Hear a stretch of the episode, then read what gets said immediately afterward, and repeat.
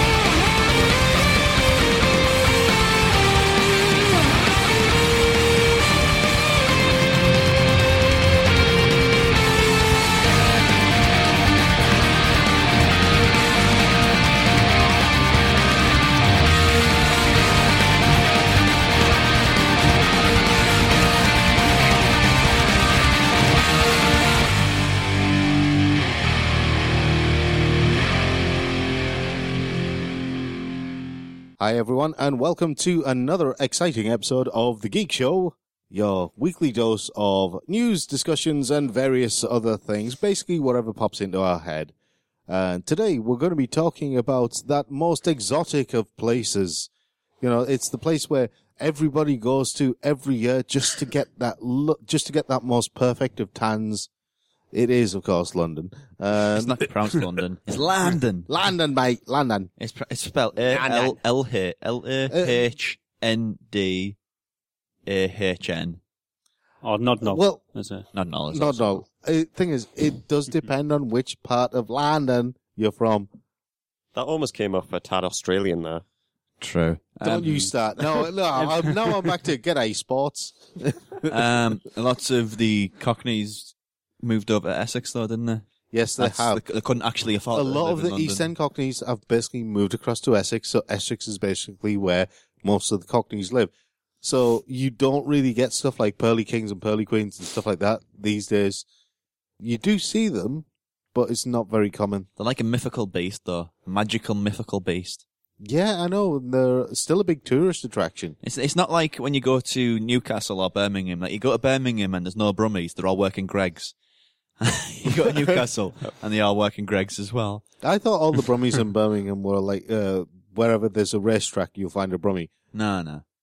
Like sandwich shops and, and Greg's. That's the only place I've ever found the Brummy whenever I've been to Birmingham. We have a Brummie lecturer. Just thought I'd say that. Never mind. Moving How on. do you know he's Brummie? Because he said so. That's why. Oh, Right. That, Is he like a that, that Pokemon? kind of uh, solves it. I don't know Wouldn't why it I be took great- like so much offence when I said that. It was just hands down, and then just looked at you. I don't know Seriously why. though, wouldn't it be great if people had verbal cues that may helped you identify exactly which part of England they were so from? if it was like Pokemon and when Brummy, Brummy, Brummy, Brummy. exactly. Cockney, Cockney, Cockney, Cockney. Joddy, Joddy, Joddy, Joddy, Joddy, Joddy. That'd be Smoggy, brilliant. smoggy, smoggy, smoggy, smoggy has appeared. Yeah, but I would. Scouser, The thing, the Scouser. thing about the smog, Scouser. the smog. Oh, okay, right. Scouser. Run, run my ground, run my joke into the ground, then that's fine. But uh, the thing about the Teesside accent though is it's very bland. It sounds like so many other accents. So maybe that could be the around one. country. maybe that could be the one. Bland, bland, bland, bland, bland, bland. 'Cause we Are you bland, sound- sure bland. though that's just because we're from here? No, no, we sound exactly the same as people from Hull. Exactly the same. It's uncanny. It's almost indistinguishable between the two people. Yeah, but we could be bland. They could just be hull. So they go around going hull, hull, hull, hull, hull, hull, hull, hull. And we'd be bland, bland, bland, bland, bland, bland, bland. But then I It's a- say it- this. it- I say this. Our, our me and You make, Rob's us, you make it sound like the weather on Radio 4. ac- our accents aren't exactly characteristic of Teesside. That's because we have an education. Because you see, I went there. I went there. Oh, a lot. Oh, a lot of the working class. I think you find talk with like around here. Talk with like uh, Scouse accents for some reason. I, I don't quite follow that. Yeah. I do, uh, do you know what it is? I think it's too many 20p's. 20p, mate. No, no, I've got. Here, mate, got 20p. But anyway, we're not talking about that. We are the geek show. It's not accents or a thing. This is Quentin Flynn. This we spent like one day with Quentin Flynn, and we're just fascinated by accents. I don't know why. How long did that last? anyway, moving Five on. minutes, five and minutes. Who cares? Yeah, Quentin Flynn, the voice of Ride, and like he was at SunnyCon, like what 2014, Yeah, uh, and he, was just like talking to everybody about being fascinated by British accents. Yeah, he's been in the UK a couple of times this year as well. Oh, since I look at him now, and all I keep remembering is the soundbite he did for us, where he's lightning, the rain transformed, and I just want to make a make like a gif of him just when he's talking, and and just put that sound bit on there, yeah, so it just What looks is it? like he's saying it. okay, that works. But anyhow, we have news. We are the geek. we are the geek show. We have news. But first, before the news, I am Rob. He is Rob. ah, he yeah. is Andy, and he is Aiden. I've got to say, Yes, we are. before we go any further, I did a fine Oxford professor impersonation there. You I've- did. I've never rolled that one out before, but yeah, I, I was proud of that. I'm just putting it out there. And now it's back in his back pocket. Nah, it's one I can use now. One I Right. can use. Anyway, moving on. What's the worst thing you can do to a machine? Oh, don't say that. That's a loaded question.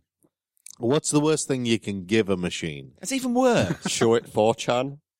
What's the worst thing you can give a give a machine before showing it 4chan? the worst thing it can give a machine is expectations that you love it too. Which basically means giving it emotions first. Yeah. If you you know, Have I- have I- the machine having expectations means nothing if it doesn't have that emotional content. So giving it a machine emotions It's like your frumpy friend who, who, who realize, who thinks you- you had like feelings for you all that time and you've been leading it along. Yeah. That is, is the washing machine or whatever. Right. Here's the thing. A project at MIT's Technology Lab, Yeah. right? The Massachusetts they got with Institute of everything. Technology. Sorry, their Media Lab. And it's the project is led by a guy called Daniel McDuff. And the aim is to give machines emotions like joy and fear and various things like that. They're calling it emotional intelligence and what they're saying is their project could lead to machines having emotional intelligence, even if they're everyday objects like washing machines and stuff like that. They'll be able to empathize with our moods. But Hmm. For example, a mirror that knows how you feel about the way you look, a fridge that can offer you food that matches your state of mind, or a car that recognizes when you're stressed. And when Andy read this out to it, me and I earlier, take it that food my- has to be in the fridge. yeah, Not going to nip out and get it for you. possibly, but That'd be really when Andy read this to me earlier Yeah. on, my first thought was, "Oh my god, they're going to make the toaster from Red Dwarf." But the thing is, if this needs to work, the thing needs a voice, basically, doesn't it? Do you like toast? Oh, yeah. Like the, the mirror, Celebrity endorsement. the mirror needs a voice, not the newspaper. That's horrible. They've got enough of a voice already. Um, a mirror, mirror, like on the wall, that'd need a voice. If The it's a fridge- mirror, uh, the fridge would need a voice, and if it wasn't like a husky voice, like sort of deep No, no, South no, American no, voice, No, oh no, God, no, uh, we no. could give it like all kinds of different accents for each of them. Seriously though, a the husky Texan voice in a s- sandy field pouring black coffee. References. needs to be bearded. Oh, sorry, and They a need to bearded. be bearded. Needs to be a bearded man. Bye, Ryan. yeah, Needs to be a bearded man. It can't- references. We're Yes. calling back the previous shows there. I reckon if you're going to have a mirror that tells you th- that tells you that you're a strong, confident, whatever, you know, woman, man, whatever, It then needs to be a black hairdresser from like uh, uh, Los Angeles. You know, Yeah. Mr. T. Says, you don't need no man. That's what the mirror should be voiced A- by. a sa- uh, a- a sassy black, a sassy black mama. Yeah, she won a lot. Mm-hmm. That's what the mirror should be voiced Oh, by. no, you didn't. Yeah. Ain't nobody got time for that. This- is this how the wick, uh, the mir- uh, mirror mirror on the wall? Please show Oh me. God, is that, would how be hilarious. Can you imagine Snow White and the Huntsman or whatever it is? mirror, mirror on the wall. Who is the fairest of them all? Ain't nobody got time for that. Yeah, but You it- got no time for your games, boy. That's the thing, though. If it doesn't have a voice, what, what is that emotional intelligence attached to? It's just, it's just I don't know. It's like a list of recommendations that pop up on like a screen or something. It needs a voice for it to be that oh emotional yeah, sort of thing. Well, to be, this is you know. where celebrity endorsement can come in Relatable. because you can have like the standardized voice or you can pay a little bit extra and have, I don't know, maybe Patrick Stewart telling you that you're a strong, confident whoever. No, I want Jeff Goldblum after a, after the back of his adverts that are on TV Oh, right now. God, that's brilliant. Just telling me how to act I- in certain rea- like, uh, situations. I'm an actor. I can do this. He's Whoever 63, came up- Uh, he's 63 him, you know. I know, but He, he, whoe- saw, he saw the sort of something. He's just too young looking. It's Yeah, but- crazy. whoever came up with those adverts, just superb. Yeah. but I s- I, think it's a neat, a neat enough idea, I suppose. It is But a if neat it- enough idea. It has no real. It's, it's just a service to sell, but it needs that voice. Otherwise, Mm. Okay. it's just nothing. Who There's has the nothing there. smoothest voice out of every actor Do that we we, have to s- can think of or actress? Who has the smoothest voice? Do we have Whose to voice is say- like warm chocolate poured down your ears? You're not going to say Morgan Freeman. eh? I'm not going to say Morgan Freeman. I'm just saying. Everyone I'm says that asking one. you guys. I'm asking you guys to think. Whose voice is like warm honey being poured into your brain? You, now you've asked that, you've got to answer first. I don't know. I'm, that's why I'm asking. Mike Tyson. What? What? What? He's, he, he, That'd be hilarious. it's the thing about Mike Tyson's voice is it doesn't It's match him, high-pitched. his body at all. He's like an incredibly scary man who's like an incredibly accomplished boxer. Mike Tyson sounds like sounds like a slightly darker version of David Beckham. D- did you see him in like the trailer for Ip Man Three? I did. Yeah. Yes. Seriously, all you, all, if you'd put Mike Tyson in an audio booth with like a banjolele or a banjo or something like that and got him to sing When I'm Cleaning Windows, you wouldn't be able to tell the difference between him and George Formby. Of course, he'd kick your backside if he heard you saying that. George Formby would just be like, "Oh, I'm sorry." Have Oh more a high George pitch. Foreman grill. No, not George Foreman, George Formby. George Oh, Formby. when I'm Oh. cleaning windows. I got confused between Georges there. Sorry, George Formby is the heavyweight champion of the world. Would be amazing. he'd have to he'd have to put a bit of mass on.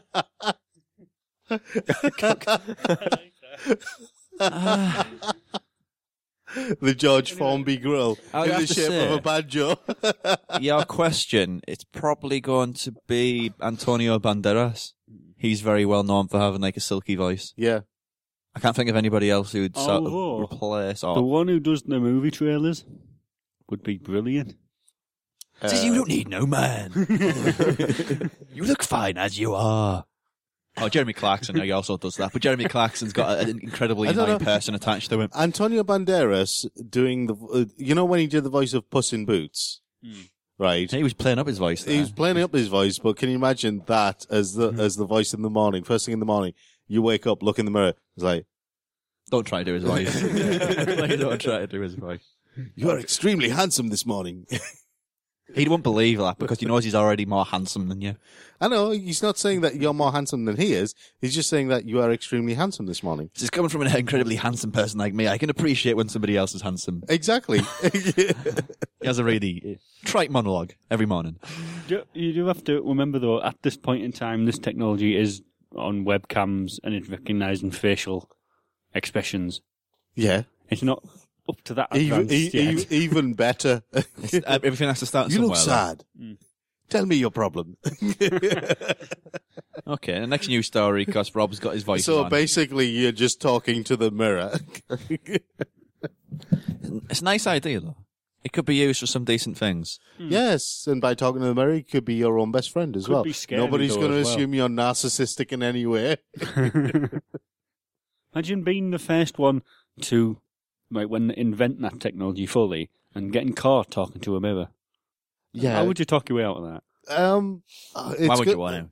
Thing is, Just if commit. it, if they're using webcams to recognize facial expressions, there's a slight danger that that can then be hooked up to the internet, and then you'll basically be the star in your own version of the Truman Show.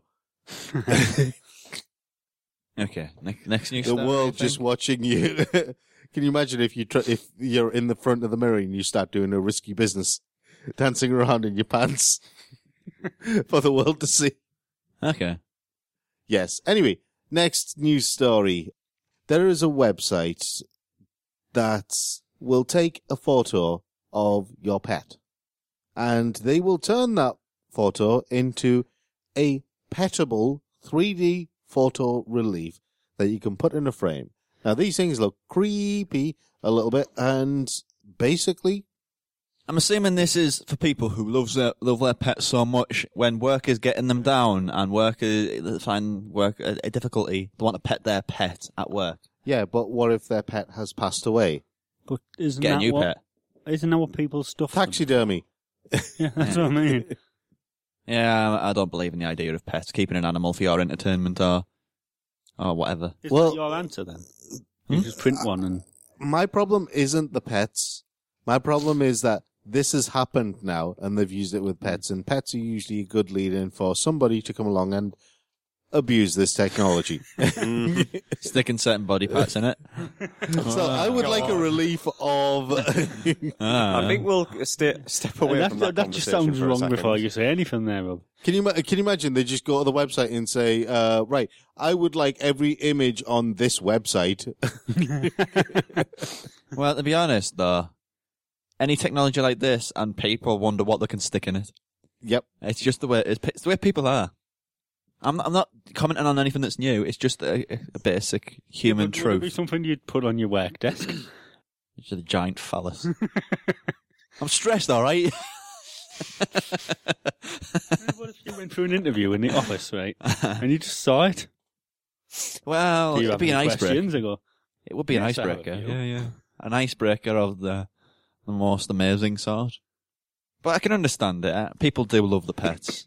And this might be a way to keep them alive. It might be a way for you to be even more clingy with them. I'm not sure. Oh God, please, no, no, no more cat photos on the internet, please. Oh God. Can you imagine in ten thousand years when the when they look back at the remnants of what was the internet, they're going to think we worshipped cats. It's the Egyptians all over again, though. Probably the Egyptians like, oh look, look, look, look. He's doing that with, with, with oh. And then they drew it on the wall, and because that's all they drew on the wall, we- we think they're crazy about them, and that, that's going to happen like I don't know, a I mean, thousand we- years time. we Everybody mentioned think we're this. crazy about it. We mentioned this on the show before. The cat commandments, you know, commandment number one is going to be Mm. "I has cheeseburger." hmm Yeah, It- why not? All I'm saying is, References. in ten thousand years, who knows? It might be. We They'll don't probably know. think we're all idiots who have like poor grasp of grammar. I has cheeseburger. Has isn't even a word like that. It doesn't have a Z in it. What are you talking about? hmm. yes. I'm not sure about this one. Right. But uh, then again, I'm not a pet sort of person, so okay. it's not really for me. Time for a bit of sciencey, sciencey, science news. Right. There is a type of creature called a water bear. Off to a good start. Right. Isn't that Yeah. just an otter? Hang on. A water bear is basically what's known as a tardigrade, and they are famously adorable microscopic creatures who can survive anything. Freezing, total dehydration, radiation bombardment, and even the vacuum of deep space. Now scientists have sequenced a tardigrade genome and they've been very surprised by the results. Because, it turns out, what they found was that 17.5% of the tardigrade genome actually comes from other organisms, including plants, fungi, bacteria, and viruses. These genes entered the tardigrade DNA in a process known as horizontal gene transfer, which is quite common among single celled organisms but rare among animals, and these are classed as animals.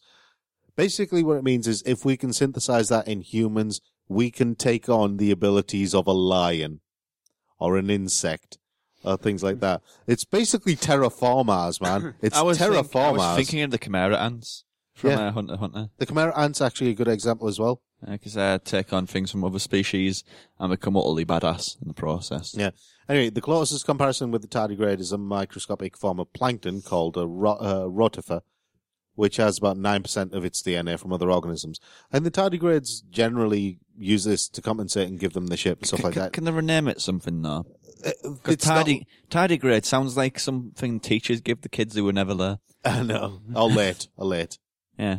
But the tardigrades, um, they generally, the water bears and stuff like that, they're generally a specific species of tardigrade. And it's not like they automatically gain abilities from having DNA from a different thing. If they got fungal DNA, it's not like they suddenly have fungal powers or something like that.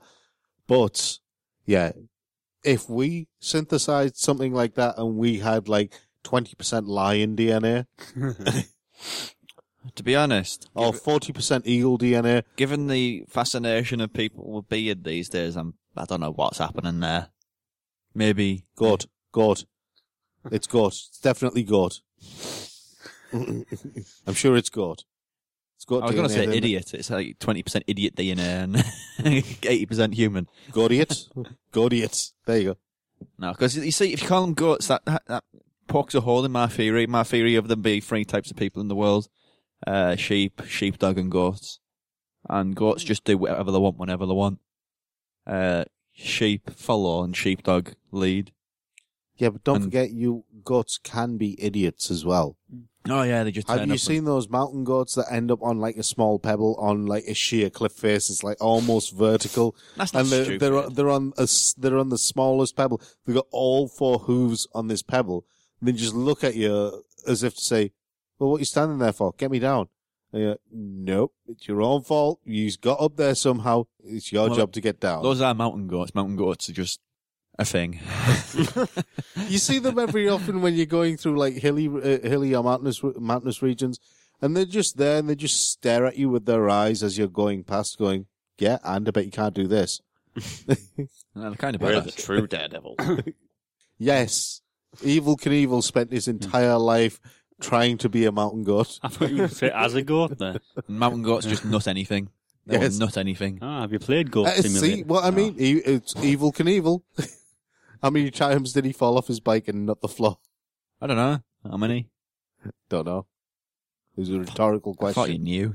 was a rhetorical question. I'm disappointed in you. I thought you knew everything about Evil Knievel.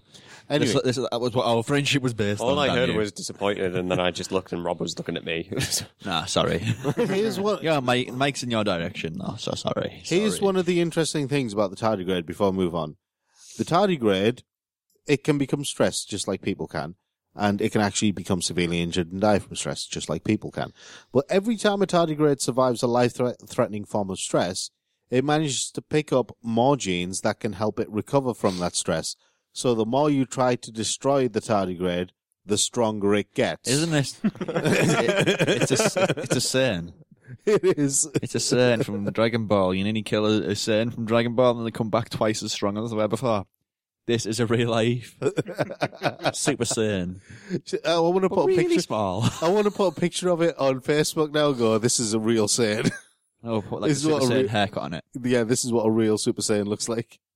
Yeah, yeah. Uh, anyway, yes. I think that's one of those things of evolution, isn't it? It's like a, a monster. It, it, its abilities, its its skills that it's evolved make Yeah. it absolutely monstrously OP to use video game terminology. yes. But God, assuming that's a thing, when right, you're too strong, you're gonna be teeny tiny, tiny, tiny, tiny.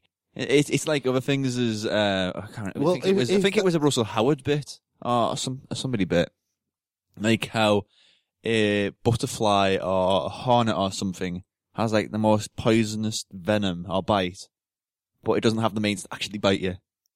That might yeah, be Ricky I think, I Gervais think, uh, I- actually. I, I think it was a butterfly or something like that. I think a it was a hornet Ricky Gervais. definitely has the hornets definitely have the ability to live, deliver that venom. it was a Ricky Gervais I've seen bit, the I think, yeah. stings on hornets. It was from Ricky Gervais's uh, science show. Yeah. Yeah. I remember now. You know how wasps have that have that really like kind of bzzz thing. Well, it's like the difference in sound between an Apache helicopter, right, and that big ass thing that the Russians use, the Hind helicopter. Apache helicopter has that high pitched whirring noise. The Hind has that. It sounds like that, and that's what a drone sounds like. That's what a It's hornet got like a sounds like. bear in the back just growling. Yeah, it sounds like that. You can tell the difference between a wasp and a hornet straight away just from the sound it makes. Because a hornet's got a bear in its engine but growling. Yeah. okay. and they're bigger than wasps. I've been I still don't like either. Hey? I still don't like either. I don't like either. I had to get rid of a wasp, a a hive of wasps from in our shed.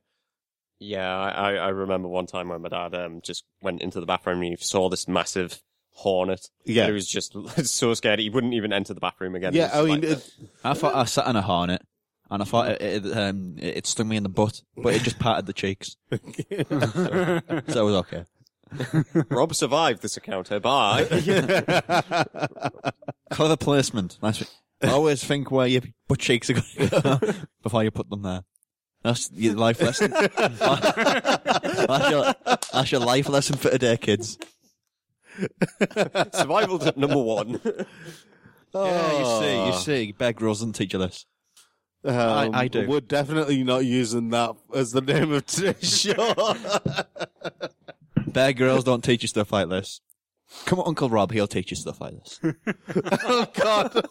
Please, uh, just uh, I, I may have Stop to cut that bit. saying things. I may have to cut that bit.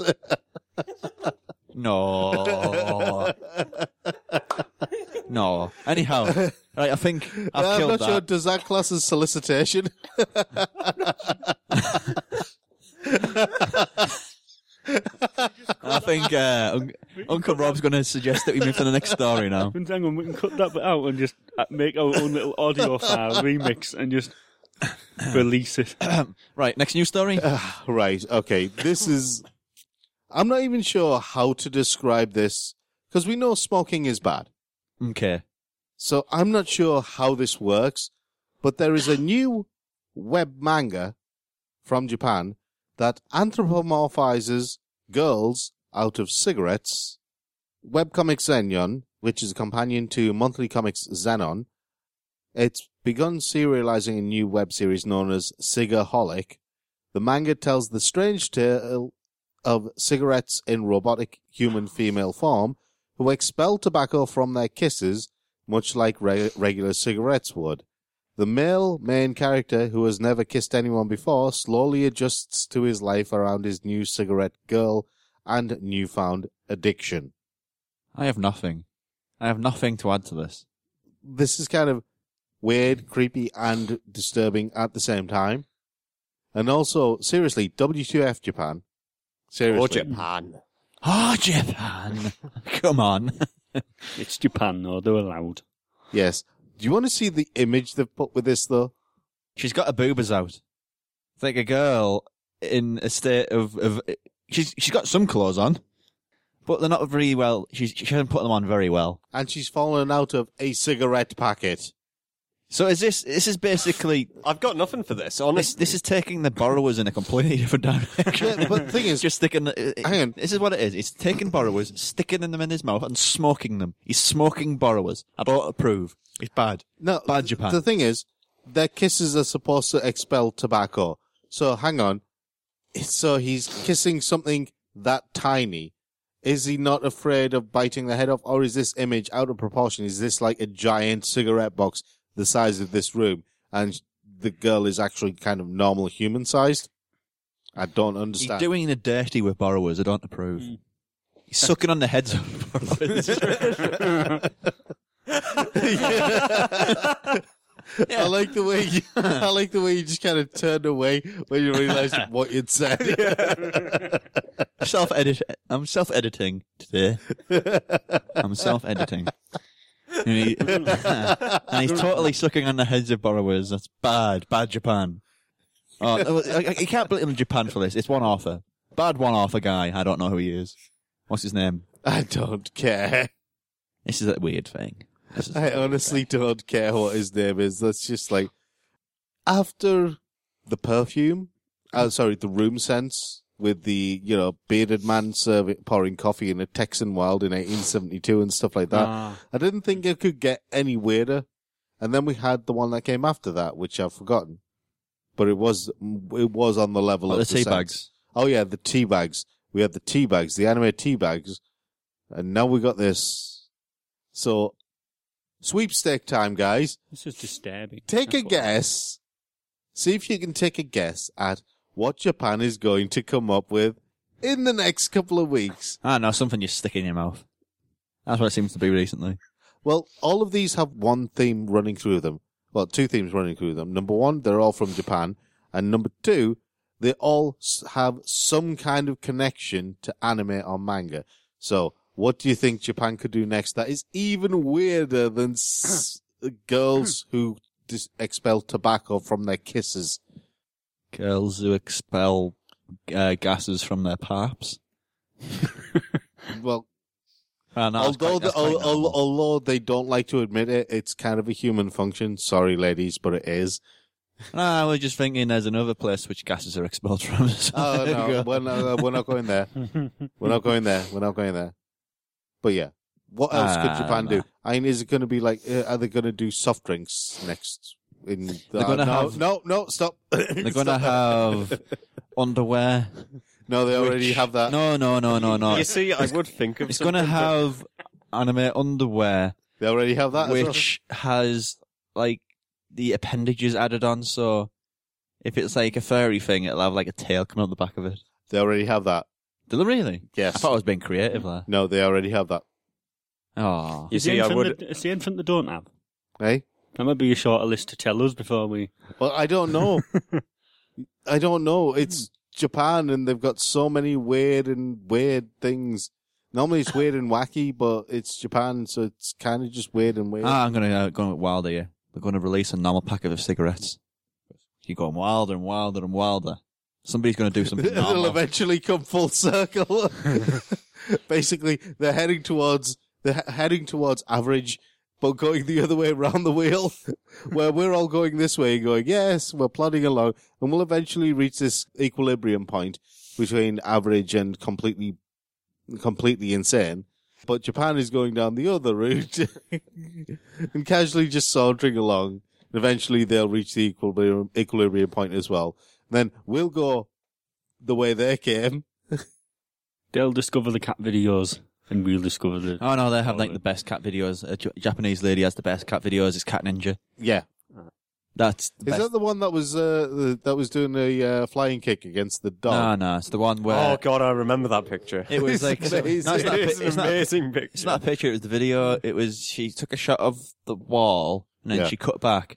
And then the cat was at one point. She cut back to the wall and cut back to the cat, and then it come forward and it just stood there and kept on cutting back and forth like that until it was basically stood next to the woman's face. It was taking the video. It's Cat Ninja. Cat Ninja's amazing.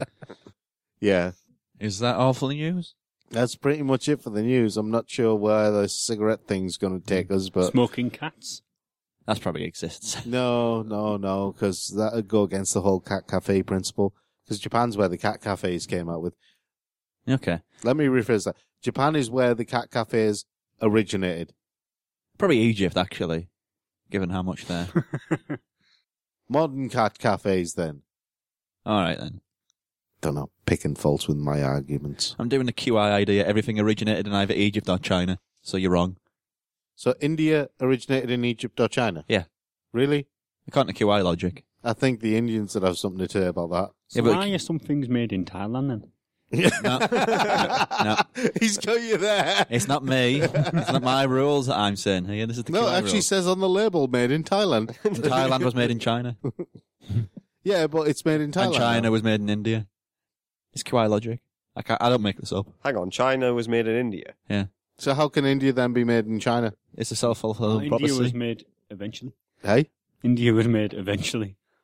Yes, it was made eventually.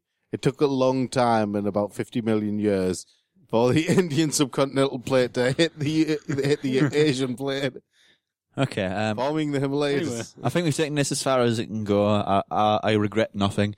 And uh, we will be back with reviews. So we'll see you in a minute. This is Sonny Straight, the voice of many of the voices that you grew up on. Yes, I raised all of you ungrateful bastards, and you're listening to The Geek Show. Come here, me up, bitches. Hi everyone, this is Andrew from the Geek Show Podcast Network here to tell you to go listen to 4 Panel. We've got all the latest news and reviews on all things comic and manga, and of course, lots of jokes about the Ten Eyed Man. Go listen to it.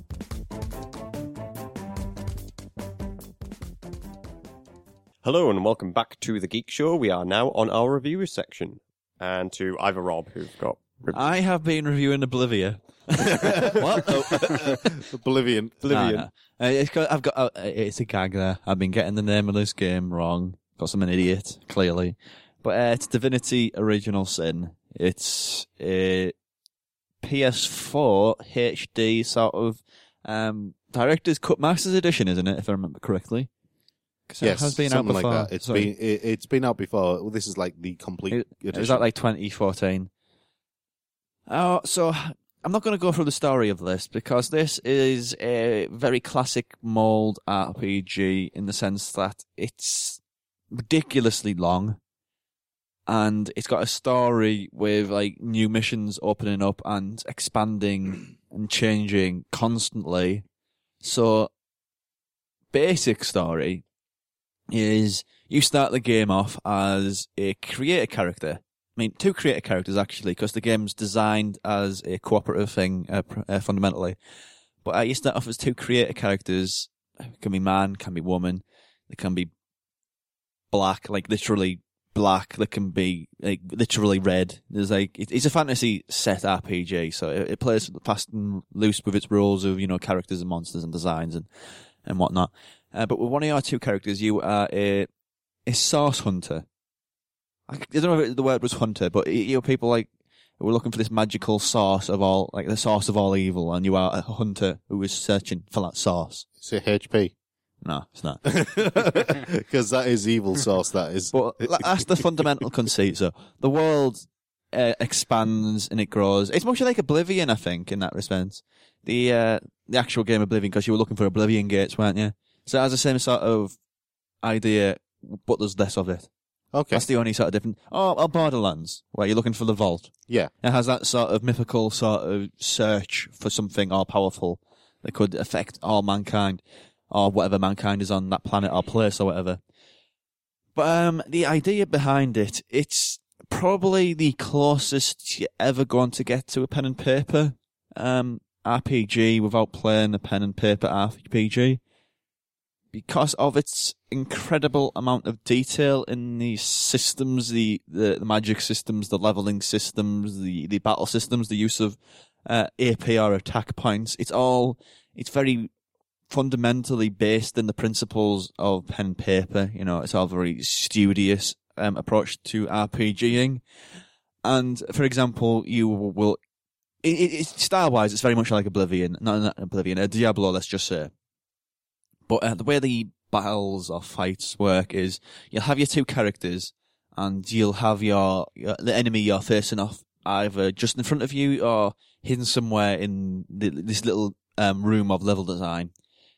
And you got like say a certain number of attack points and you've got to use those attack points to move to a position which is optimal and attack your enemy or move to a position where the enemy can't get you. It's all very, I suppose it's video game fantasy RPG chess in that respect. You got to think moves ahead. It's not like Yeah. other strategy RPGs. I know this is a classic example, but this guy, yeah, where this guy uses like the, the cube system and the, the panel system. This is a much more open plan, open sort of philosophy of the battle system. And thing is, I'll be this honest. guy uh, is a lot more reactionary when it comes to the battle system, it is, yeah, whereas this sounds It more is like uh, very, very engaged. yeah, it sounds like you have to be proactive and you have to predict. yeah, it's yeah, yeah, you do totally, and it has little things which are quite nice. Like, um, I played it single player, didn't play it co-op, but the little the banter between the two characters, it'll give you clues sometimes where oh, we don't want to get caught by blah blah blah sort of thing. So maybe shoot that oil patch, and it won't give us away to the the hunters or or whatever stuff like that. It has little environmental clues and storytelling like that. But um, I think for me, it, it just uh, uh, well, I don't think there's anything wrong with it. I think it's a great game. It's a great game, but it's a good game for a certain person. If you like your RPGs, but you like them to sort of be palatable, uh, accessible, open, sort of light on the feet, but you know, enjoyable, this isn't for you. I mean, I use the uh, analogy of the pen and paper RPG very deliberately because if that's the sort of style of RPG that you like, the sort of RPG where you could be playing it for feasibly for years, and the amount of consideration I'd go into playing a game for that long, then um, this is the game for you, really. Divinity Original Sin is is the game for you, but not being that person, I didn't have an awful lot to get out of it because it's it's a very obtuse, it's a very difficult game to get used to. Because I'll be honest, it's basically nothing else like it, especially in the PS4 market. In the PC market, there's more competitors, there's more outright competitors. But the PS4 part, which I played, there's literally nothing else out there at all, even remotely like it. Yeah, And th- there's a charm to that, but it's a charm that's, I wouldn't say lost on me, but it kind of goes over my head a little bit, given how engaging, not how engaging, um, how engaged and how um, detailed and thick and dense it is. Is this more my kind of game? Yeah, it's Mario kind of game. Right. Kind of game where it's just menus of doing stuff and I'm happy when I'm sorting information. Yeah, yeah, yeah. It's like that. Okay. Like I said, it's a great game. It's just a great game. Looks good, yeah. Uh, yeah, it looks okay. It's it's very cartoonized, very stylized, and very exaggerated. Doesn't it look a bit like kind of uh, Sacred and Diablo and kind of top Um, down sacred, I'd say sacred. Sacred, like Yeah. the ex- art style, Yeah. the uh, gameplay, what it looks like is like Diablo, to use a more common example. But what it looks like is probably more like Sacred. I reckon. Okay. But yeah, it's a great game in search for the right person. And if you're not the right person, it's lo- it, it's pointless even bothering her. But at the same time, you got to find out whether you're the right person. So you know what I mean. Of these types of game, it's the first one on PS4, so maybe it's worth a risk. I'll, I'll say that much. But I'm babbling anyway. So uh, yeah, that is um, Divinity: Original Sin. It's been out on PC since 2014, I think, and this is a master's cut, a director's cut, a, a game of the year cut, whatever you call it. It's available on PS4 as well. Cool. My turn? Your turn. Right, I have uh, Rodea the Sky Soldier. Now, this is kind of an offshoot, uh, kind of a rebirth, sort of a continuation type thing. Oh. Do you remember Nights and Nights into Dreams Oh yeah, and the I uh, remember that. Saturn. And Yes. on the Saturn and the Dreamcast? Now, the guy who made those games, Yuji Naka, he's kind of a genius when it comes to games, but he kind he's kind of lost his way a little bit. And I think Rodea the Sky Soldier was him trying to find his way again. The concept is similar to Nights into Dreams in that it's an action kind of platform game that involves flying. Yeah. Hmm. and I think Eurogamer said this best, and I honestly cannot think of a better way of putting this Go on. because it does describe this game to a T. Remember when you're a kid, right? And you're in a room, can't go out to play because it might be chucking it down, and maybe you've got a friend around, or maybe you're just making believe yourself, and you have to try and get across the room without touching the floor. what lava? Lava floor. Lava floor. Like, if you touch the floor, various- it's lava. Yeah, basically, stuff like that, right? Mhm. Rodea the Sky Soldier is essentially that game as a video game. You have to fly through the air and you have to hit coins and destroy battleships and bounce off bounce off walls and stuff like that in order to get from one side of the map to the other. And the maps are pretty barren. There might be uh, a couple of enemies here and there. And you have an energy gauge, an energy bar. When the energy bar runs out, you fall to the ground, right? What's this on, by the way? It's on 3DS, but it's also on Wii U as well. okay. Right. Now, Rodea is the name of the robot boy who can fly. And he has the very first mission is a training mission where you have to fly across and save the princess. And it teaches you how to fly, teaches you what you need to do. You press A to jump and then you press A again to fly. But the problem is that the flying isn't intuitive. It's not like pilot wings or anything like that. It's not even like nights, nights and nights into dreams. It has a distinct lack, you have to use a targeting reticule to tell you where you want to fly instead of just using um, It makes the stick sense. It to make- make you fly. It makes some sense though, the target and reticule. But the thing is, you could put the targeting reticule at the front and f- use Rodea to fly. You don't need the targeting reticule on there to make him fly. You just basically make the make the mouse button able to control Rodea, because Rodea is a robot, but he still has human joints and human-like muscles, stuff like that. So the flexibility of a human is still there. Now, here's the thing: if you're a human and you can fly, you should be at a turn on a sixpence, right? because you can fold your body in a way that a plane can't. A plane has to do a massive turning circle to turn around, whereas you can basically stop and just basically do a quick mid-air somersault and fly back the way you came, Assuming humans could fly, yeah. assuming humans could fly. You understand what I mean? Yeah. You know when they do the kick turn in swimming, when they reach the end and they have to turn and go back the way they came? Mm-hmm. That's the kind of thing that humans are capable of. Exactly. But you put a submarine in that situation, submarine's got to turn in a circle to go back the way it came. This is a weird criticism. It is a weird criticism, but when you get right down to it, I like games where I fly. Yeah. and this game doesn't allow me to fly the way I want to fly. It's a very specific criticism. Well, it's a handheld game, it's a Wii U game, It looks nice enough, although the graphics possibly could have been done a little better. Apparently, this was originally supposed to be a Wii game, but the developers waited a couple of years so it could be knocked out on the Wii U instead of the Wii. I To good don't- reason. I, I think that this would have been better as a Wii game yeah. It because sounds like the it- Mm. Wiimote is it sound the Wiimote i- Wiimote is pretty much ideal for this type of game. That's one of the reasons why you have this targeting reticule Mm. still, instead of you being able to control your flight and the reticule just basically follow it, showing what is directly in your p- flight path, which would be Mm. the easy, wa- easiest way to go about it, right? Because that's how most flight sims work, especially the combat flight sims. Mm. Anyway, the whole thing with Rodea He's a robot boy who can fly. There's a war going on, obviously.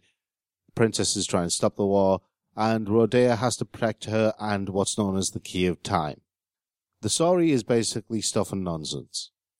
It's there as a placeholder for this wonderful game about you jumping on furniture to try and cross the room without touching the floor. Lava flaw. Yes. Sounds very And- Nintendo. that's the sad part, right? That's the sad part. This was developed by Karakawa Games, and they've done some really good games in the past. It's published by NAS America in North, uh, in North America and by Karakawa Shoten in Japan. I kind of understand exactly what you're going for, and Yuji Naka obviously has a major hand in this because the remnants of Nights into Dreams and Nights is definitely there for everybody to see. You Yeah. play this game, and the first thing you think of is knights. That is the very first thing you think of. You don't think of any other game, just knights, Okay. right? What I will say is that the flying is still so much better than that Superman game. That's no comparison, is it? Let's be fair. It's still so much better than that. And if you're a fan of Knights and Knights into Dreams, then this is something that is definitely worth checking out. I wouldn't say it's a return to form for Yuji Naka because I think that even though he was only a producer on this, he was one of the main voices on it. And I think that he needs to familiarize himself more with what he wants to achieve in the industry these days. No, it's changed since his heyday. Yep. It's changed exponentially, the, the industry. Yes, it has. But yeah, anyway, Rodea the Sky Soldier is interesting. Couple of interesting characters. The flight mechanic is not that good. And it's got some interesting aspects to it, but overall it's not that good. And that's reviews then, yeah. Just two. Just the two? Hmm. Just a two for this week. Yes. Just, we just the two reviewed for the- Bolivia and Rodent Dan. Yes. yeah, names wrong. But yeah, anyway, um, Rodea the Sky Barista. and we'll be back in a minute or two with our major theme, our talking point of this week. London! Well, and it, it's stuff which happened in places, stuff which happened in places series. Jelly Deals. So we got like London, and other ones we got like planned. Pie like, and Mash. Los Angeles. They're going to just say stuff until I start. Danny Dyer. But London, Los Angeles, Tokyo, New York, and I think it was South America, the other one, sort of a big open, big one. But yeah, just, just, just London this week. We'll be back in a minute. Hello, this is Brina Palencia, and you're listening to The Geek Show. Welcome back to the Geek Show, where our topic is London. London. London. Yeah, obviously, bec- because we're doing London, that means it's, everybody is an idiot and they either do a London accent or do things which have London in it. Do, do, do, do, do. So if, if I just sit here, right, Dun, And say, "You've got one minute." dun, dun, and get it all out your system because I don't want to hear any of it. Okay? Dun, dun, dun, dun, dun, dun. what are you doing? he said his theme tune. EastEnders as performed by an idiot. Do you know, when I did music in school, right, we were forced to learn that as one of the things we had to learn on the keyboard. And I rem- I remember the notes C D E F G A F Mm. were the notes, and I hate the fact that I know that. I hate the fact that I, know that. I want to find a laser and excise that part of you know that part of my brain, that memory. I know, I know a slightly bit of your pain because I can't memorise the notes, but when I see a keyboard, I know which ones to press.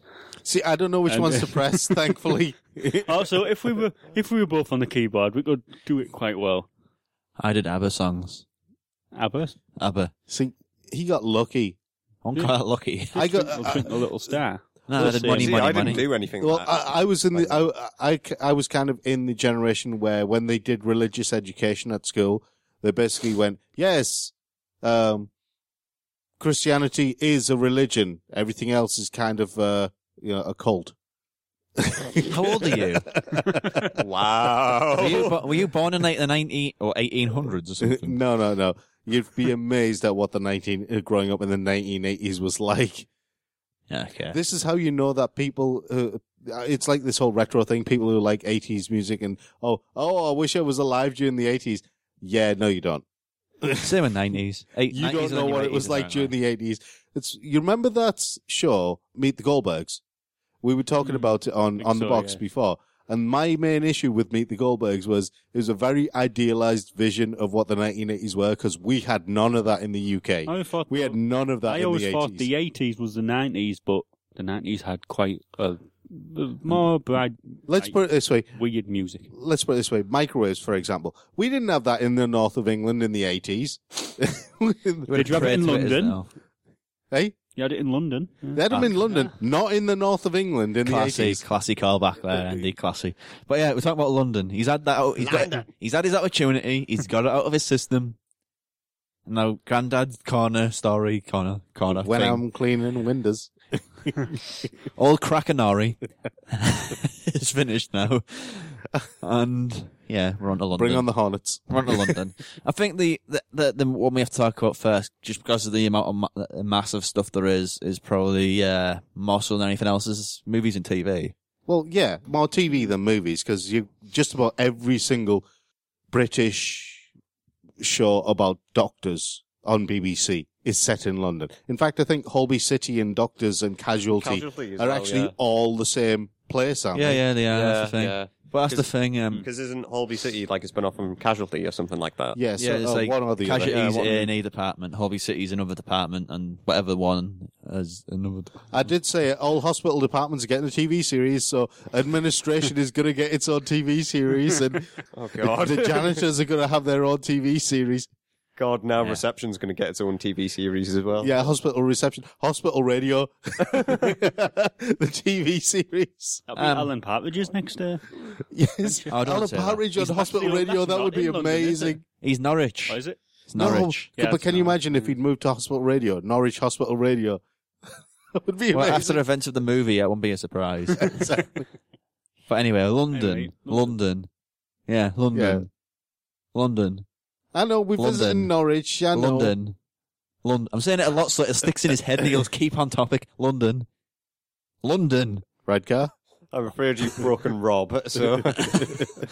Not all. Right, so London. TV, I'm not so au fait with, e- like, using a lot of it. I mean, a lot of the old sort of cop dramas, British cop dramas, get, well, not, even them aren't in London a lot, because like, the When you classic say- examples are in very stylized places, like When you Morse say- is in, like, um, is in uh, Oxford, isn't it? Morse, Morse is Oxford, yeah. But 'cause- other than that, like, the ones that are set in London, they're all kind of uniform, and they can't actually remember Well- any title to pop out me Are um, we keeping uh, uh, in f- recent London or No, no, Not just, just necessarily. London in Sherlock general. Holmes is a Yeah, Quite a big Sherlock. Well, Sherlock Holmes is quite a big one. Is that, like, the modern one, where's that set? London? London. Is it? And the one It's guy in the world. 221B Baker Street. I don't know. Well, Doctor Who is in Cardiff now, isn't he? So I know. Doctor Who's in Cardiff? yeah, that's where it's all shot. Some of the episodes are done in London. There's loads of episodes done in London. Yeah. I don't know. I don't watch this geek stuff. You can, you, you and can you're on kind a show entitled The Geek Show. yes, you, you can kind of tell the difference between London and Cardiff because they, s- uh, number one, it's kind of obvious when you walk past the street sign and it's got the postcode on it. Yeah, yeah. Are you looking at postcodes and when you watch TV? no, the camera focuses on the street sign to tell you that it's actually in that place. And then what they do is they basically go back to the warehouse in Cardiff and finish the shooting there. All you got is some guy walking around like North London with a camera going, Oh, that's a good street sign. Take a shot of that. You don't know how much truth there is in that. oh, well. um, yeah, London uh, TV, not so much, I don't think. It, it basically, you remember that uh, film, The Tournament? where Yeah. Uh-huh. everyone was saying, "Oh, it's set in Middlesbrough," but it wasn't set in It was, set in Middlesbrough. Czech, it was filmed in Czech Republic. Yeah. or it was something. filmed in Czech Republic, but somebody just went round with the camera round Well- Newcastle, and they even had a shot from South Bank. which Well, I can shocked tell you me. because my ex film tutor from college Yes. was, the, da- was the producer for the tournament. Yes, So I can tell you that the, you did use the motorway that goes between. they had a shot On from the South bus. Bank that was right, and I, London, London. Just, no, no, just let me, clar- London. let me just clarify this. In the film, the tournament, they had a shot of South Bank from, right, there, there used to be an old police station in South Bank, and that was demolished several years ago. Quite a while ago, in fact, right? And they had a shot of it, uh, South Bank, with the police station still standing in that shot when it wasn't actually there when the film was made. It had been demolished long before that. London, London, Uh, if it helps, no doubt London. the actors in that film a lot were from London. London, London. Right. Anyway, right, look, okay. I become that Pokemon again. just going back Anyway. to TV shows, there are there's a new TV show starting on BBC called Capital, which Hmm. I'm actually quite interested in watching because um, it's it looks quite interesting. You know, it doesn't look like they're trying to do the typical kind of EastEnders type thing, and EastEnders obviously is set in London. Y- yeah, it's the East End of all London. Yeah. But I mean, it, it's set in London. And the thing is, London is such a big place. There's so many different things that you can do with it. There's loads of documentaries. There's loads of fictional TV shows. There's loads of dramas and loads of crime fiction and all sorts. Luther was set in London. Every comedy, Um, basically. you know, the Sweeney is obviously, it's the Yeah. flying squad. That's set at Scotland Yard in London. Yeah, police stuff. It's- Basically. yeah, there's lots of police stuff set in London. Is Whitechapel. Peaky Blinders set in London? Peaky Blinders, I think, is that I can't remember. I can't Peaky remember. Blinders is I set think in awesome Pe- because it's got awesome actors in it. I think It Peaky has. Blinders might have been Birmingham. I'm not it, it was certain. it was Birmingham. Yeah, Whitechapel Alright. was set in London. I'm that's because pretty it's sure a of it. district of London. Yeah, Whitechapel is a district of London. It's always Um, in the name, really. I know. I was being sarcastic. oh well, excellent. yeah. Um, oh damn it! I've forgotten what the name was. It wasn't Piggy Blinders. It was another one like that. Um, but yeah, there's loads of them set in London. Actually, do you remember uh, what's his face? Bald head goes around talking to gangs now. Uh, all over. Oh, Patrick- Ross Ross Kemp. Kemp. Patrick Ross Kemp. Stewart. No, Ross Kemp did that. Uh, did that military show. He did that military fictional show, um, Ultimate Force or something like that. Yeah, Right. A lot of that was set in London. A lot of that was set in and around London. I'll so add it another wasn't list. just police procedurals. It had, actually had some military stuff. Spooks obviously was London based, I was disappointed with the lack of ghosts. and that kind of leads us on to just about anything James Bond starts in London. Yeah. Mm-hmm.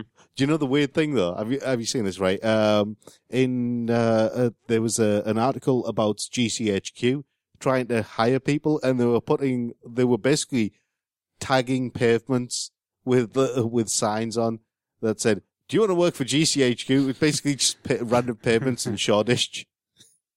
Shoreditch of all places. exactly. That's like the birthplace of the hipster. I know. That and San Francisco They is where just- all hipsters they just- originated. They, they got like a, you know, like uh, Banksy has a template that he cuts out and then sp- uh, just spray paints and then disappears in the middle of the night. Just template saying, "Do you want to work for GCHQ? You too could be a spy," or words to that effect. And just spray painting them onto I papers. think though any s- bit, any f- amount of fiction, whe- whether it's Call any one eight hundred format, spy. with a spy in it, is always set in London because it's Yeah, usually all that London's one of British. those. London. Do you know what it is? It's that because British, uh, It's because London is halfway between Moscow and New York or Moscow and Washington. And so it's the obvious kind of halfway point. That's what she said. That's one of the reasons why, um, what was it, St. James's Park? There's a story about St. James's Park in London. Not right? Peterborough. No, not Peterborough. St. James's Park Oh, in Newcastle. London. Uh, St. James's Park in London. Not the football stadium, the actual park. okay? Where the ducks are. I had a pretend handbag there. I know. You were saying. Anyway, so James's Park in London, there was a story that the Ducks had actually got so used to, and Pratchett actually picked up on this in Good Omens as well. There was a story about how the Ducks had actually got, had actually become used to being fed and would automatically gravitate towards people wearing certain types of clothing. You know, the overcoats and the hats and stuff like that that you see in spy movies and stuff like that. There wasn't any real truth about it, but there was oh a my rumor- god! Look, he's being followed by ducks. He must be a spy. Basically, yeah. oh, but he, oh, I love to be fo- followed by ducks. Ducks are adorable. But uh, movies, 'Cause Yeah. Well, we've Yeah. kind of gravitated into movies now. movies are. e, I think movies have a mark. Uh, well, when you think when you talk about London and sort of television or movies, it's it's kind of a lot of crossover in the same thing. It's used to suggest sort of gang stuff. Yeah. Gang stuff, whether that's like I don't know the modern interpretation of what a gang is, or whether it's like the East End, you know, you got the East End sort of cray style gangs from the sixties, or the class thing. Like you get kidulthood and that sort of horrible rubbish. Remember kidulthood? Kidulthood? Yeah, I remember it. There, there was also um, Attack the Block, wasn't that set in London? See, Attack the Block was good. yeah, Attack the Block was actually really good. I, I liked Attack the Block. I thought Attack the Block really worked. I mean, when it comes to the whole social commentary thing, I don't think London is as extreme in terms of the difference between the two sides, between rich and poor. I don't think it's as extreme as certain other places in the world.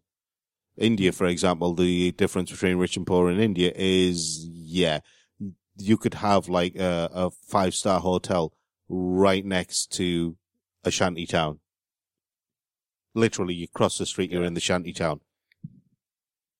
Okay. So I think that one of the problems with when it comes to the whole social commentary thing with London, which is one of the reasons why they have to try and focus on smaller stories. It's not like it's not like kind of nineteen seventies, eighties Harlem and you know places like that. Well, They have it- to focus on smaller stories. Uh, one of the greats, one of the go- best stories I've seen come uh, involved that is set in London was uh, "Murdered by My Boyfriend," which um, I've gotten her name. Sh the actress who was in that, uh, who played the lead role in that, won a BAFTA for it. Um, Hmm. okay. I will say one thing though. There's a problem with the London stuff though. Uh, when you talk Too much of it. No, no, I don't mean that. I mean, yeah, obviously there's too much of it. I mean, uh, I think there's a bit of a repercussion to all that in uh, recent years. How all of the British stuff doesn't take place in London anymore. Yeah. And once Yeah. upon a time, if it wasn't shot in London, it wasn't. It just wasn't. There was nothing there to Well, exist. part of, that, part of that was. Sorry, you were going to say. Well, even then, you've also got Shane Meadows' work, who usually, Yeah. Nottingham, yeah, Yeah. normally Midlands, isn't it?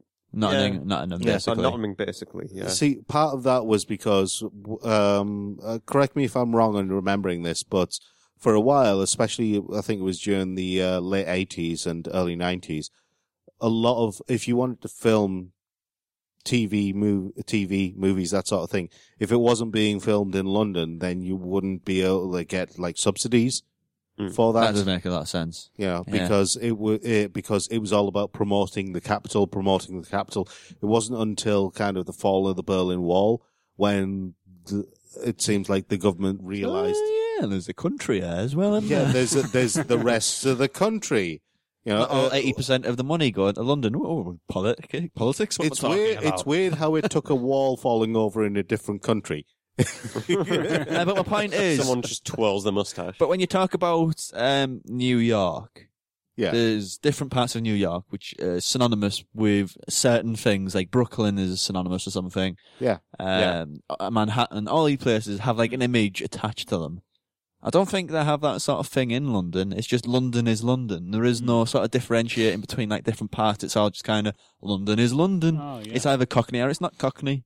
Can I just say, having lived in London, uh, have any of you guys lived uh, lived in No, London? no. or no, visited? I've, I've actually never been to London. You've never I've been to never been. London. No. Right, okay. So trust me, as the voice of experience, London is just as diverse and has not loads of saying it's different not. identities. The problem is when it comes to people who want to make a make a series or a movie in London, half the time they probably haven't been there first.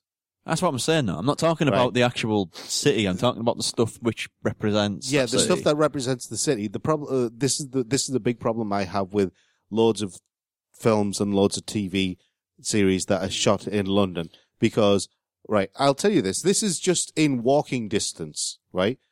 Oxford Street, you have all of the shops. You have so It's a much. mile going and a on. half long, isn't it? that? Yeah, it's a mile and a half long, and they have they actually have a TV series, a reality TV series. They had a reality TV series all about Oxford Street and the trials and tribulations of the shops on Oxford and the Street. pesky rickshaw drivers as well. Yeah. Um, so Oxford Street. But if you fo- uh, follow Oxford Street all the way down from Marble Arch, go all the way down towards the corner of Charing Cross Road, you come to a crossroads and you have Tottenham Court Road, Charing Cross Road, and over the road is New Oxford Street where the big Forbidden Planet store is. Tottenham Court Road will take you up towards Uni- University College London. Charing Cross Road will take you down towards um, Piccadilly Circus, right? It's not a straight thing. You'll have to basically double back on yourself and walk back the way you came to get to Pi- Leicester Square, Piccadilly Circus, that sort of area is further down Charing Cross Roadway and then straight down towards Trafalgar Square. I memorize this. I know this map like the city, like the back of my hand, especially the central part of it. But in that area are all sorts of adventures waiting to happen because that area where Oxford Street, Charing Cross Road corner, behind there is Soho, which then goes on to Chinatown, which then goes on to Leicester Square. Well, Soho's not quite as dangerous as it used to be. It used to have a, a reputation for being like basically London's red light district. Uh, it- That's not as prominent it- anymore. it- it's still prominent, Not not as. as, Not as. but there are. Um, imagine you're in London during the 90s and you're a young, impressionable student and you've never been to a gay bar before. You don't even know what a gay bar is, right? And, and you you were walk talking in like someone from Manchester. What's the gay bar? No. and you walk in and you see lots of people, you know, handsome men, you know, and some reasonably attractive men. And they're all standing there and everybody's smiling and everybody's drinking and they're all having a laugh. And you think, oh, this is a good place to stop and have a drink. Nobody came round to him. That's why he was disappointed. And you just kind of, you're standing there and your mates are outside going, why the hell have you got in there? You sound mentally scarred, Rob. I wasn't actually. This happened to one of my other mates. But uh, I was one of the people standing outside laughing at him. yeah, that's- uh, well, basically that's what I'm getting at. Lot the movies, there's no identity to these things. It's just basically Movies Lon- don't seem. it's just London. It's, It's it- usually your comedies, your British comedies. That Seriously, only- though. um, Thing is, th- I, that's what I don't understand. But this- I think now the, the sort of vibe you get from movies that are shot in London is just oh, it's insufferable middle classism. yeah, but there's Hmm. That's, so that's many. all there is to just it. in that area, though, just in that Soho, Chinatown, Leicester Square area, right? Just in that little section of London, you could probably do 150 different types of movie, yeah, it's- right? it- I, I Every think that, I think, ranging- that, I think that is everything actually from- the statistic for New York. There's 150 films made in New York every year. Yeah, and you could do all of those just in that section of London. Yeah. And that's just a tiny section. I haven't even, inclu- even included Knightsbridge or Chelsea or I will anywhere say one like thing: that. Soho is basically shorthand for gangster movies, gangster movies and crime Yeah. nowadays. Soho anyway. and Soho and the East End. yeah, yeah, yeah. Yeah. Yeah. But here's the thing: Soho borders on Chinatown. So why the hell aren't you including like triads? Oh, yeah. Well, is the triads in London? In Chinatown, Yeah, I know. but- Look, Newcastle has a Chinatown. Are you saying there's there's a triads in Newcastle? probably. Oh, Geordie Triad. Geordie Triad. Are you saying there's a Geordie Triad? Oh, I want to hear those accents. I honestly so want to hear that badly. Ah, I'm not sadistic enough to try that. Right. I think on that that. would be amazing. I think we'll continue that. Uh, continue this after a, a quick break, and uh, we'll be back in a few minutes. I'm Dylan Horrocks, a cartoonist from New Zealand, and you're listening to The Geek Show. Hello, do you like films? Well, wow, that, that's good. We're over the first hurdle. If you like films and you also like podcasts, you should probably check out the Geek Show's only dedicated movie podcast, Cinema Eclectica. Well staffed with a trained array of helper monkeys, we review all of the latest films every week and do it reasonably well. Welcome, bonvenue. Bienvenue. I don't know words other languages. Bienvenue. Bonvenue. I don't know. Is that Simon Le Bon's brother? Possibly. I don't know. Anyhow, yeah, we're talking about London uh, this week. Yeah, we kind of left off cartoons and stuff like that, and we were thinking about it.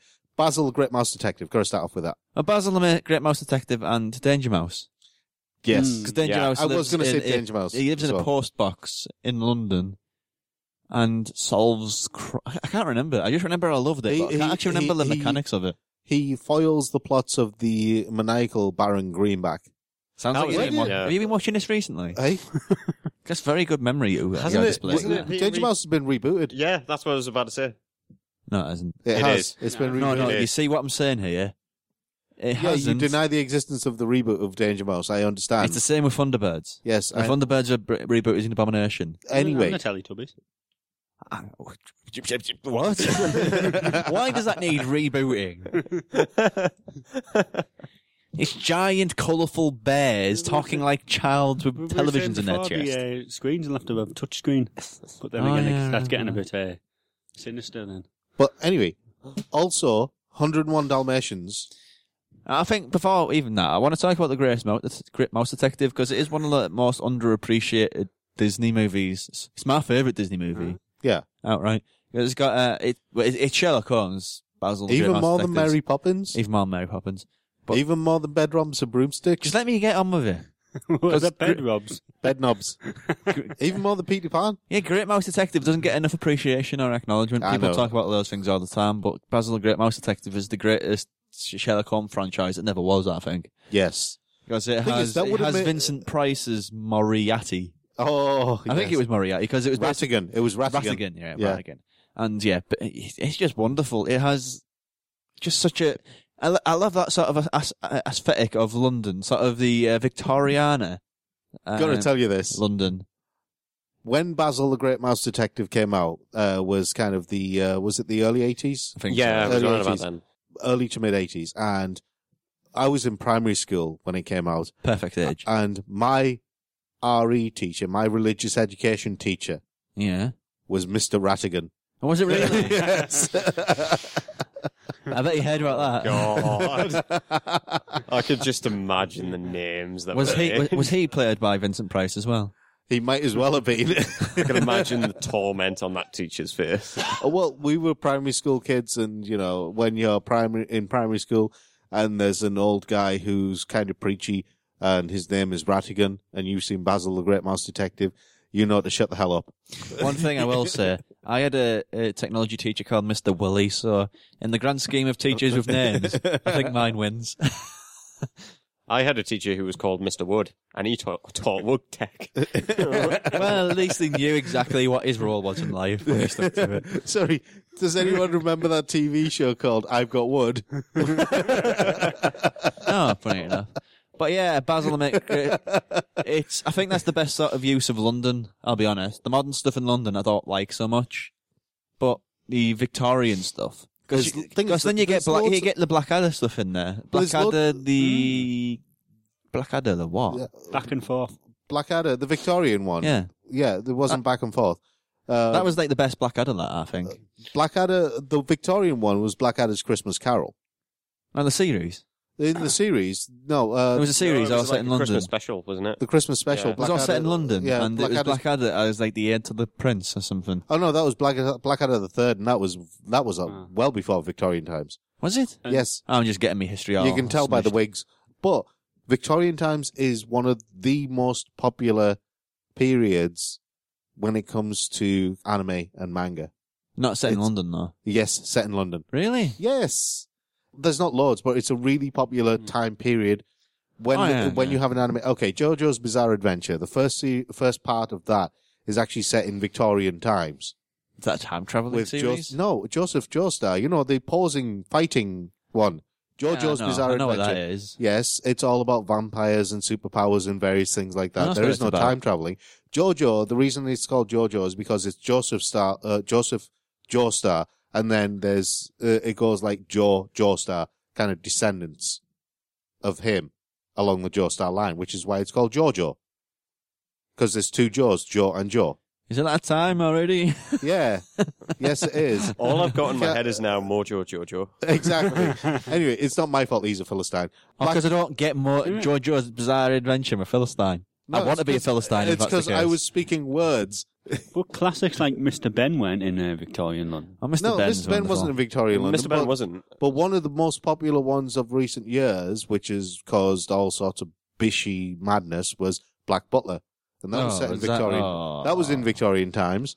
Because Uh, everybody wants a Japanese butler tell who you- serves them tea. I, I just realised one that was um, set in Victorian era London, while more Edwardian, but upstairs, downstairs. Yeah, best for getting that one. Yeah.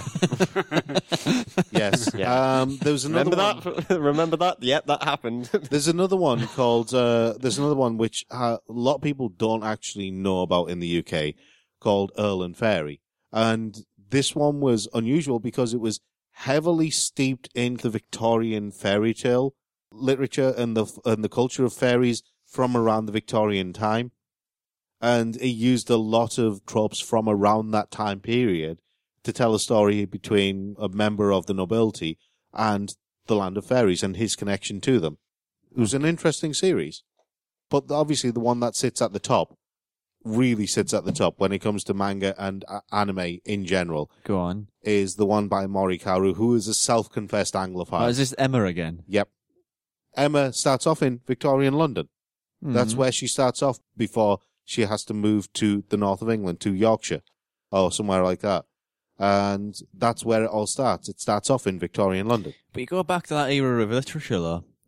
Yeah. And not much of it actually takes place in London. There When you is think a about it, lot of it that doesn't it's- take it's like place in a- London. A lot of it actually takes up place around in these parts and like yeah, the north. Yorkshire. Yorkshire's one of those kind of and Cumbria and Yorkshire and the Lake District. and that sort of area. London. It was the Lots same of hills. because There's London. lots of hills. The thing is, though, London hasn't always been like the mass metropolis that it used to be. I mean, it even features in Vinland Saga. In Vinland Saga, it's basically a throwaway reference. It's like a little settlement of a few a few houses in a, a bar or something. Kind of like Lazenby. well, maybe, maybe, maybe not. But yeah, yeah, that's the thing. It it's used in a lot of things, and it's in that time before it was like a legitimate sort of megalopolis and like the the capital. Yes. British stuff took place all over the place. Like the Bronte sisters, I don't think any of their stuff took place in uh, London. It was Yeah. all well out in the country. Do you know the weird thing? Um, the weird thing is that London has a history of around 2,000 years, yeah? Or older than that. Yeah. But the weird thing is, over that time, London has changed a lot over that time.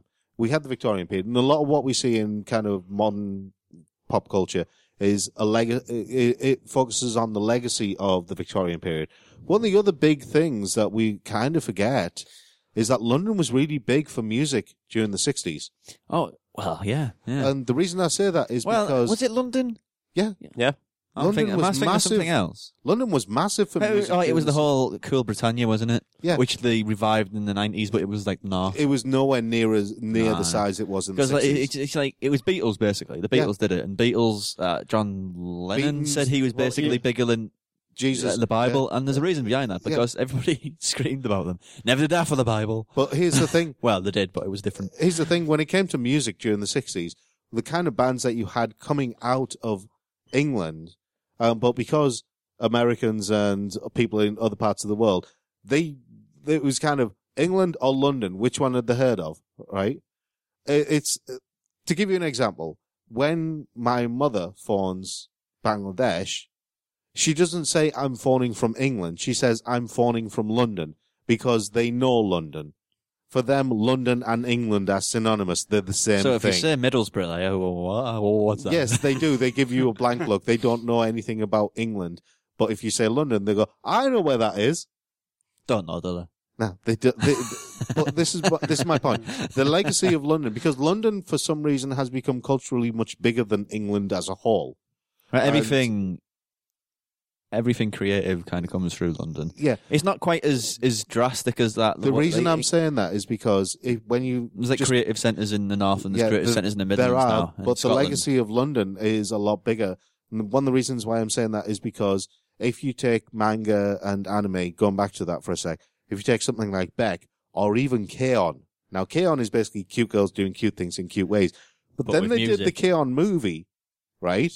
And it was basically the girls from the Light Music Club, and they're going on their graduation trip, and they decide to go to London. And so they're going through London, seeing all this musical sights and sounds of London Yeah. because it's London, you know? Okay. I think we can take a break there. That's that's as good as a stopping point as any. Yeah. because it's story time with Rob this week, I think, and he's got a lot of stories to tell. But Well, uh, I we'll- used to live in the city that we're talking about. exactly. you I'll- know. we'll, we'll take a It- break. It, kind of helps. we'll take a break, and we'll come back with Pick of the Geek, which I'm. I've got, Uh, s- we've got some interesting things to talk about there that you're not mentioned, but uh, yeah, we'll see you in a, in a few minutes. Yeah, I also haven't mentioned some of the more amazing stories. Oh, well, they're not broadcastable, I think. I know. So we'll be back in a minute. Hey, everybody, this is Quentin Flynn, and you are tuned in to The Geek Show. It rocks. You roll. Got it memorized? Hi, everyone, and welcome back to the Geek Show. And we're gonna be doing our pick of the geek based on London. Things set in there. Things set in there. Things inspired by there. Well, I think I'm gonna cakes, Uh, No, no, no, biscuits. no, no, no. Uh, uh, leading the way, I think- Chelsea buns. No, because I Oh, that's said like the Great British Bake Off or anywhere. you say the Great British Bake Off, and you're you're rejected. but Why um, would I say the Great British Bake Off? use any opportunity to talk about that. But uh, my first one, anyway, is uh, It's because Paul Hollywood's such a dreamboat. the f- the follow up was kind of ruined, I think, because it kind of took it took the magic and uh, ruined it a bit by moving it to Paris. But uh, an American Werewolf from London. Has Uh, he stolen yours, Aiden? You barstool. I'm older. I'm allowed to steal stuff. Uh, yeah, but uh, American Werewolf in London. It's it doesn't all take place in London vitally. I mean, the stuff in it, it observes like Britain as uh, England as a country. I mean, it also ta- takes place was it in the north, uh, where the, the the in the North York movies actually wasn't it? Yeah, Yes. where they find the the the bar and it's like a western. They walk in and everybody just turns and pays attention to them. It's like a little bit like that. But when it gets to London, it's not so much London as a city. It's just that sort of cl- classic seventies feel. I think. I, I ca- I can't quite put it into um I'll put it on the paper, but you know what I mean. That sort of uh, sort of a, co- it was a real feeling of cosmopolitan. And it wasn't like a big. It was just a place. It was a town, and it had this weird stuff going on there. It, it felt like a living, breathing place in that in that movie. Yeah. I don't think the stuff now have quite a good of a view of London as it was in that movie. If you see what I mean. Hmm. But I enjoy the aspect of uh, the appro- well, the uh, representation of London and um, American wealth in London, because the important thing there was uh, it was done by somebody who wasn't from there, and when you get somebody who does something from a certain place, they take it for granted. They don't like understand the the subtleties and the nuances of it. But with uh, John Landis coming over from, I think he's Canadian actually, isn't he? Yeah. Uh, coming over and doing that, he appreciates London for what it was at that time, and he, he made a really, really good movie out of it. Really, really good movie. Shaun of the Dead. Ooh, Ah. good one. Good call. Good call. Good call. Well, honestly, what what else can I say with it? You know, because because it's pretty much been praised. You know, wherever you go. But I, I think I will say this because it's really you know since it's a p- spoof of um zombie movies. Oh, for that matter, actually, um, what was it? Twenty four days later. Was it twenty Twenty eighth. 28 Twenty-eight. days later. I always get confused with that title. 24 days later means that there's four days missing. what happened during those four days? He was hungover. Aliens oh came in no, and did that's up when the the jigsaw. hangover took place. I thought you were going to say aliens come in and did the jigsaw. no, just in the middle of the movie, it changes movie completely and becomes the hangover. and then after like a four day piece, becomes 28 days later again. So, so, so yeah, Shaun of the Dead is really just a spoof of like the zombie films, but it's like so lovingly recreated in you know various. Well, it's basically a remake of Dawn of the Dead, it is basically a remake, ju- but just in a London pub. just replaced Dawn with Shaun, and then you know. It's a no, no, I remake. mean actually, the the literal story Yeah. is Dawn of the Dead. I know that that's what I'm saying. Oh, it just didn't sound like you were you agreed. Oh, but yeah, it's Dawn of the Dead is Shaun of the Dead. Yeah. You just take it from like a, a shopping centre in America to a pub in London. London, With some great, qu- like great, great quotes. and Yeah. all waiting for this to blow. It's like literally all the plot beats are borrowed, except they don't drive like go off in a helicopter at the end of it. You just go back to playing time splitters in the shed. yeah, whilst Queen's playing in the background. Yeah. Uh, Andy. Anyway. Yeah, good pick though. There, good pick. Yeah, well, we haven't touched on games. Not so at all much. yet. Uh, but this one is so London that you have to mention it. And that's That's- the getaway. I thought you would have gone with Grand Theft Auto London. And that's what I was thinking.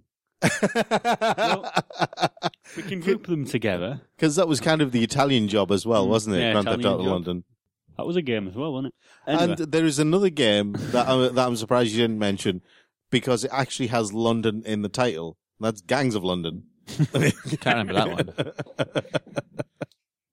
But uh, what were you going to say about that? It one, wasn't yeah? a good game Yeah, where though. was But it? anyway, the getaway. It was s- very, very, very London, and it was mapped on London, actually, wasn't it? Was, wasn't it? Yeah. Famously, yeah. Yeah. Even the second one as well, but it was brilliant, and although the Cockney accents did Eh, great. get a little bit annoying, but yeah. Imagine living with that accent though. Imagine having the accent. Exactly. But it's, it's a bit of a forgotten oddity now, isn't it? Mm. Uh, the getaway. And that uh, fictional third one that they were supposed to. Um, my uh, pick is also a Don't video I- game. don't I get a pick? I'm trying to uh, like, instigate some artery. You're going Well, uh, all over the place. Let's no. just go me, Rob, Aiden, Andy, and then, yeah, done. I I was trying to go around that way, but I kind of went. It kind of went from you to m- then I'm exactly opposite Rob and then to Andrew. So and I'm, then- I'm instigating It's artery. my turn. So I'm this going time. now. It's 'cause- my turn. And then I go last. It's my turn. Oh, go on then. It's my turn, and I'm going to go for the original hero with the secret identity, the very first one, the Yeah. Scarlet Pimpernel. Isn't that French though? No, it's not. Everyone thinks it's French because he was saving people who were going to be beheaded by guillotine. But check this out. This is what the Scarlet Pimpernel was. His name was Sir Percy Blakeney, and he was a master of disguise, an imaginative planner, a formidable swordsman, and a quick-thinking escape artist. He was the archetype for kind of Zorro, Batman, you name it. He came first. And it's just the fact that he's called Percy, number one, which I find hilarious. Number two, there was a TV series of him with Richard E. Grant playing Sir Percy Blakeney when Richard E. Grant was a lot younger and fitter, that is. And he was amazing. He was absolutely superb as the Scarlet Pimpernel. It was watching him in the Scarlet Pimpernel that made me such a fan of Richard E. Grant because he was he was superb. He had that kind of you know what you know when he does that really really wry tongue in cheek humor and he just kind of punches just above groin height, enough to make you laugh, but not enough to make you fall off your chair. But you you really want to. He- Okay. he- It's got a lot of that humor inside in his version of the Scarlet Pimpernel. It was superb. It was brilliant. Aiden? Uh, what, second choice or? Right, let's just wrap it up now. Like second Yeah. and third. Sec- Second and third, yeah. Uh, I've got nothing at the moment. I have to research, so someone else, please. Someone I've got else, one We haven't please. mentioned yet. Go on, Austin then. Powers. Which one? All three of them. Okay. Yeah. Okay. Okay, yeah. Well, oh, also, the first Austin Powers when they did that whole intro sequence to Austin Powers with the dance sequence and everything like It's that. got the best gag in it, the first one, Which one? where he gets the little truck stuck. in the alley. I want, when he goes, I want you to nip across the street and get me some orange sherbet. yeah. yeah, that is a fun one. How do I like that. tell her I have no inner monologue? Yeah, but it's a good film, the first Austin Powers. I won't deny that one. I will say there is one survival horror game that uh, that I've just remembered, and I don't know why Austin Powers just led me into it, but Zombie U, Ah, yeah. Oh, yeah. Zombie U, because it's all set in London, isn't it? Mm. And uh, It's, it's, a the same it- game as the PC version, isn't it? Yeah, it is. Yeah. It's a really good game as well, especially if you Okay. play it on the Wii U.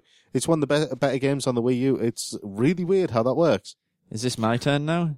Yes, Uh, I'm going to pick one which is such a weird choice, but I'm going with it anyway because of its weirdness. But uh, Ninja Gaiden 3 Razor's Edge, I think it was called, the subtitle. It's a ninja game. It's a legit ninja game. It's one of the most notoriously difficult ninja games there is. we've got it in the cupboard. And it has a, it has a level set in London. Yes. Which is just such an odd thing to put in a game about sort of swordsmanship and yeah, it did. um, it did make sense. demons and monsters, and you have a level set in London with like the cobbled streets and all these sort of classic tells of London. Hmm. And yeah, it's a ninja game, Ninja Gaiden 3. I've got another movie to Go on. put throw in there, and I'm amazed no one said it yet. And it is basically the best of all the Bond movies, Skyfall. Well, it's a lot in Scotland as well. Yeah, but there's a lot of it in London as well. Yeah. The attack on MI6, the hearing, everything like that. You can say the full James Bond franchise, though. Yeah, but Skyfall is the best of this Bond movies by a long way. I wouldn't say by a long way, but yeah, probably the best. License to Kill is probably. License Well, to Kill with Timothy Dalton's License to Kill was really good as well. I liked it, but Is that it was set in kind of the hot The one with times. the sharks.